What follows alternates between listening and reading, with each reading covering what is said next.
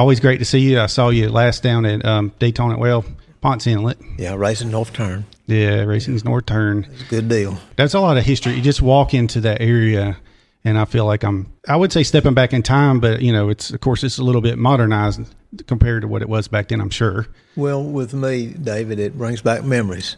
And I can still visualize and see the guys and the cars and the people and uh, make chill bumps run up down my Oh, arms, you know. And, and I just, you know, I uh, I love that period of time. And I know you've heard this a thousand times. That was when racing was racing.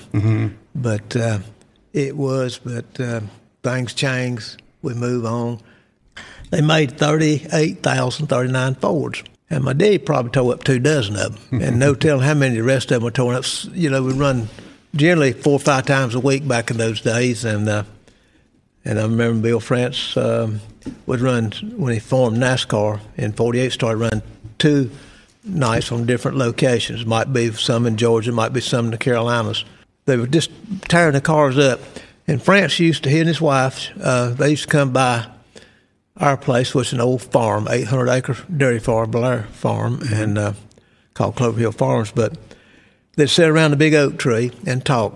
And boys, what we're going to do? And it's getting hard to find a 39 Ford. Everybody wanted a 39 Ford because Raymond Parks, that's what he bought for Red Byron, Fonty Flock, Roy Hall, and Lloyd Seay So it might be monkey see, monkey do, but the 39s also made good liquor cars. The first ones to have hydraulic, brakes on you. And see, 38s didn't have it, and prior 38s didn't have hydraulic and mechanical. Mm-hmm. You push for a week and you still run over something, you know Did he have a big trunk? sort of. But you see the little coots, you take all the back out of them, and and it just opened up into a pretty good sized space. You get 125 gallons on pretty easy. But anyway, was tearing some of those cars up. What are we going to do? What are we going to do? I know there's a guy named Billy Davis who used to keep his eye out all the time looking for 39 Fords for my daddy. I think that led to the strictly stock stuff. Because and, and Bill France did, as I understand, he told my daddy, and, and they sat around a big oak over there and talked about this, and uh, that he'd asked Ford Motor Company to consider remaking 39 Fords so they have something to race with. And Ford reluctantly told him we appreciate it, but we just wouldn't look good on our behalf to do that. We, we're in a business to make new cars, but we appreciate you asking. So that never materialized. So hence strictly stock, and they ran a a test on that deal down in Florida, probably uh, Jacksonville or somewhere in that area, I believe it was, for a few laps. They had a modified race schedule, but they figured they'd just get a few of the newer cars out there and let them run a few laps, see what people thought about it. And so the crowd liked it. Next thing you know, he'd scheduled a strictly stock race in Charlotte, that new Charlotte Speedway built by two moonshiners from uh, um, Kernersville, North Carolina.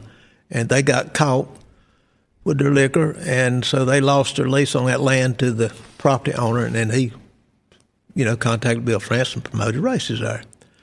See, moonshine started a lot of this stuff back in the day, and, and it was a big part of racing was moonshining too. Well, anyway, uh, in the Charlotte Observer some years ago, I was over there and looking at the, in the library, looking at the papers, and uh, and it says that Bill France had run a, an experiment, and most of the paper was devoted for what Bruton Smith was going to do at Concord, you know, and uh, it was an experiment.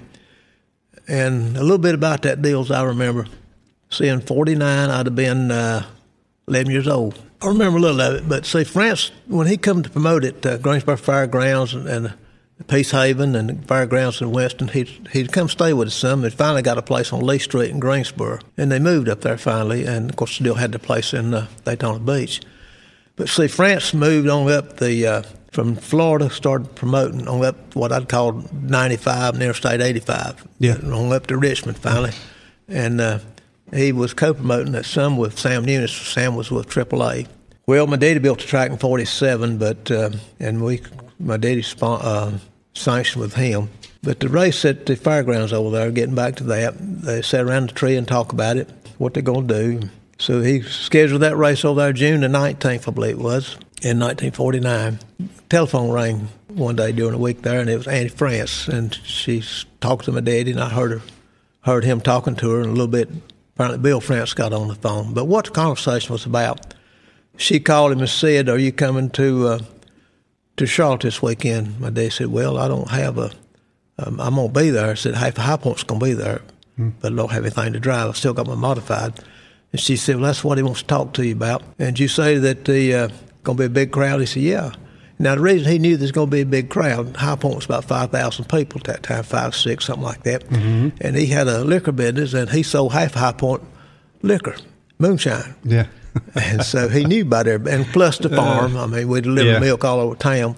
And the Blair boys, you know, there was seven of them, and uh, they were everywhere. And they was in the land business and farming and everything else. Yeah. So uh, she said, well, the good said, uh, Bill, meaning Big Bill, was he's just worried to death. There's nobody to be there, not to have enough cars. Of course, people still calling and coming in about it. So how about tell him what you just told me? So she put him on the phone, and Big Bill asked my daddy again, said, uh, you to be in Charlotte? And he said, yeah, I'm to be there. Well, you don't have anything to drive, do you? He said, no. He said, well, that's one reason I call you. There's two guys here from Great Bend, Kansas. They own a a Lincoln Mercury dealer, and he brought two Lincolns. They brought their own driver with them, and they asked me about getting somebody to drive the other car. Mm-hmm. And I thought about you. And Bill said, "Well, yeah, I'd like to drive it."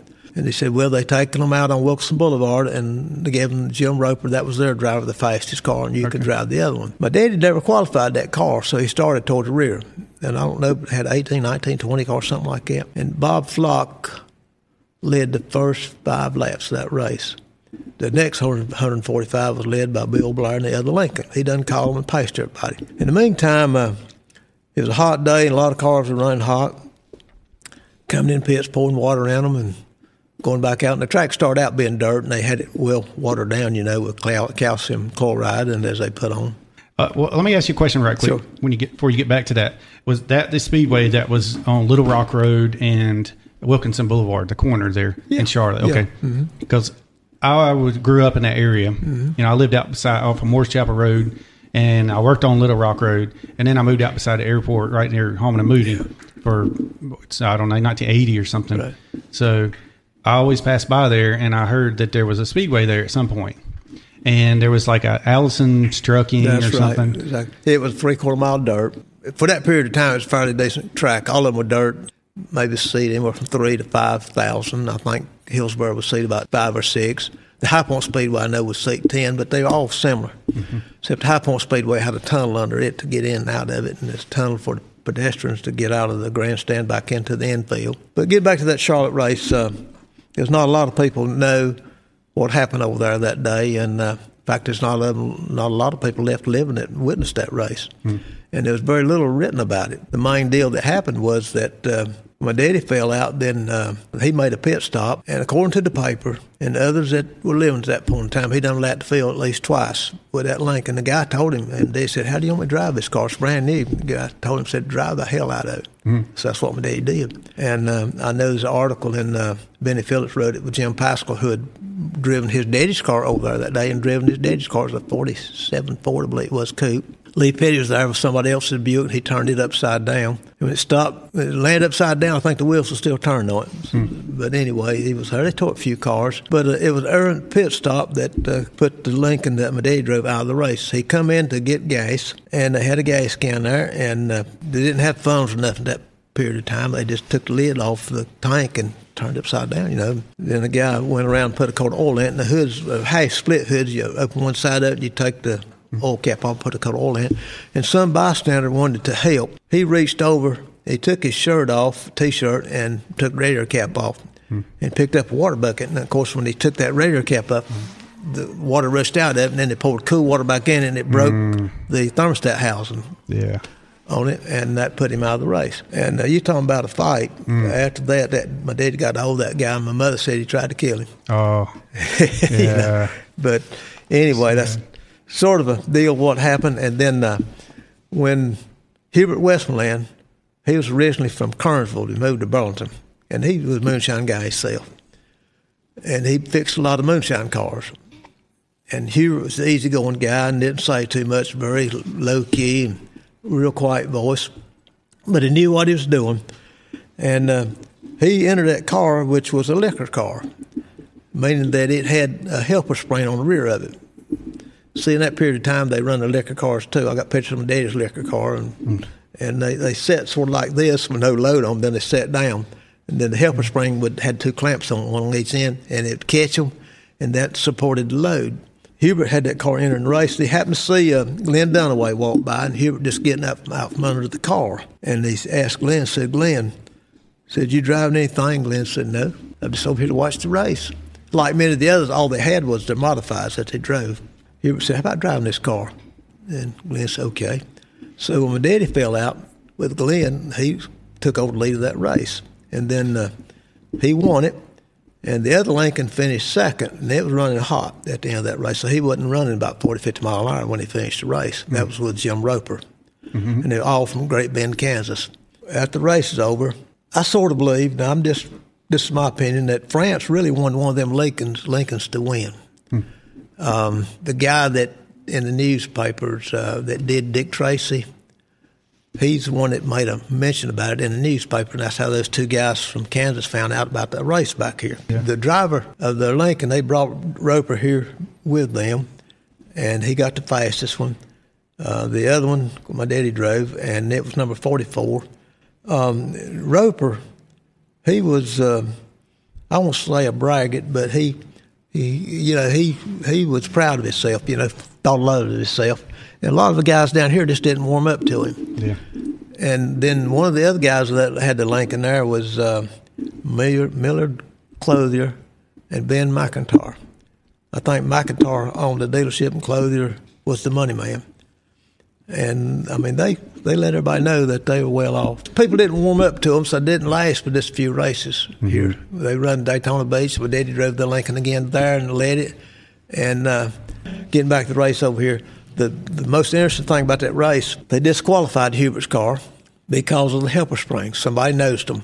Now, they were inspected, pre race inspection, and nobody said a thing about it. Post race is when the complaint started about mm, that. Yeah. So France disqualified him, said it's supposed to be strictly stock. So Hubert got a lawyer and took him to court, and it's tried in Greensboro. They presented their case, you know, in Greensboro, North Carolina, and, and the judge made the decision that, uh, well, you, you know, you can read here, it says strictly stock and entry blank. You see, the rules back then were generally on the entry blank, maybe a paragraph. They didn't have rule books. Okay. Eventually yeah. they did, and they add to them a little bit. But France yeah. made his rules as he went many mm-hmm. times, and uh, and I think on the last page of that rule book it said that they reserved to be the last word. In other words, he could change the rule anytime he wanted to, and he did so. Yeah. The judge ruled in France's favor, and the drivers um, had at that Sunday, June the 19th, that uh, they made up a pot and gave the money winnings to uh, Glenn Dunaway. Mm. They felt strongly about that, that he drove all day and didn't win the race and got disqualified, so they took passed a hat and gave him some money. Mm-hmm. And then went to court, and uh, France won. Now, the end of that deal was when they give it to uh, Jim Roper. I don't know if he ever, maybe he run one more race. I don't remember him lasting maybe one or two races, and that was it. Mm. And same thing about the two guys that brought the Lincolns here. But later on, if you remember, I don't guess you would remember this, but they had the race at Darlington 1950s, first super, super speedway track built down here. Mm. Yeah, it was about and, 21 uh, years before. Of course, the uh, yeah, you wouldn't remember. Me. But the guy that won that race was Johnny Mantz. And guess whose car it was? Here Hubert Westmoreland. And uh, the car belonged to, guess who? Bill France Alvin Hawkins. And I always felt like, my dad did too, that to make up to Hubert for what happened, that France got him to prepare that Plymouth. Yeah. That's the way I feel about it. His next race he had was at uh, Daytona Beach. He had about 4,000 people. Now, over at Charlotte, New, they call it New Charlotte Speedway, but it's anything but new. Dirt, you know, rough mm-hmm. as a cob. Uh, they had, uh, depending on where you got your information from, but in the newspaper it says something like 12,000 people or so. That's probably a tax deal there. But uh, it's really closer to what I understand, about 18, 19,000 people. France, over at Charlotte, he was worried to death not going to have a crowd. Didn't know how this deal was going to work. Strictly stock racing, how it's going to work. And they called it strictly stock. That's what everybody else called it too. Russ Catlin, Quincy Berry, and different ones. And uh, when they patrol come up over there and told him, said, you're going to have to close the gates and start this race because it's blocking the highways. People can't get to and from. So when you come in that track, you come across the back straightaway. Okay. Unless you went around and going to sit in the grandstand, then you went on around and parked over in the field. But to get in the infield, you had to come across the track into the infield. Mm-hmm. And they just swarms of them coming. That was their first race, second race at Daytona. They had reported 4,000 people there. But remember, he finally had to put signs up down there, rattlesnakes. Because, see, people's coming by boats into the Inland Harbor there and coming across and getting them sand dunes and come across into the track. And you couldn't, nobody could stop it. No Oh, crowd okay. control. Yeah. Because when I went down there, and I stood on along, along the edge of that highway, the back stretch. But Daddy told me, he said, You stay right over here. Don't you go anywhere else. So I went with everybody else after they left from a standstill going up the beach, you know, Yeah. to watch them come down the back stretch. And I stand right on the edge, and they come over and knoll so fast you could, I didn't have time to stand back. It blowed me off my feet, and I landed on my butt in the sand at the sand dunes. And Wow. so I didn't do that again. But anyway, that was a, that was the second race. Third race, Occoneechee. And uh, he put everything he could into it to advertise for that race. That was going to be the make or break race. And he ended up having a good crowd of 19,000 people. He told my daddy, he said, sell that modified. This is the future. This is the future of what we're going to do. He run eight races, and I think they had 90 some thousand people all total that they reported. And that'd been over 12,000 per race. And now we got, uh, it changed to Grand National. Now we got Cup race, and that's where she started right there. Another thing I'll tell you right quick uh, Yeah. Brother Joe, he's sort of like an Indian. He couldn't drink much. Couldn't, he liked wine. Well, he went up to Mount Airy, North Carolina, where we're going to be in September the 10th, folks. Mount Airy Moonshine and Racers Reunion. Yes. Be one of the best shows you'll ever attend. Be a lot of race cars sitting on the mm. street up there. We had 90 some last year sitting on the street up there. Mm. And a parade out to the old racetrack. And then all the moonshiners were there. Big Chuck, Paul Paul Murphy, and different ones. There'd be, I think Mark and Deary's going to try to come this year. And some of the distilleries will be represented up there. But see, we, we know that moonshiners help start racing. Most of the old race car drivers, I can name you a dozen of them right now, that were started out moonshining, hauling liquor. But anyway, uh, Joe went to Mount Airy, and he got to drinking up there a little bit, and he got word. uh, They said, "You're too damn drunk. You can't drive that thing, man. Get out. Get away from here." So he went and got uh, a boy named Cowboy Hudson. Cowboy's a big old boy, probably 260, six foot or so. Well, they tied him in there with a rope. With a rope. 39 Ford. Nice 39 Ford. Yeah. And away they go in a heat race. And uh, he turned it over in a heat race.